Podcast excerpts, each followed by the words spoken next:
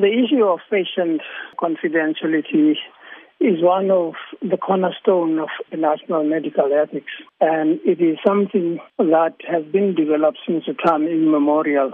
Even at the time of the Hippocratic Oath, that a patient relationship and it is to be respected even after death. It's very important that if for any reason the doctor wants to release any information, the, first thing is to get the, the, permission or the consent from the patient. If the patient cannot give consent, then the next of kin should do that. That relates then to the family. Are there any key exceptions to doctor-patient confidentiality? The key exceptions are related to in a situation where it is in the patient's best interest that you want either to save the patient from a certain certainty or you want to protect the community around that particular patient. In other words, if the patient has got a life, either a life-threatening disease or a condition that is likely to affect other people around them. And of course, if there is a instruction from a court of law instructing the doctor to release that information. In this particular instance, once the patient has passed on, can the doctor yes. then publish any material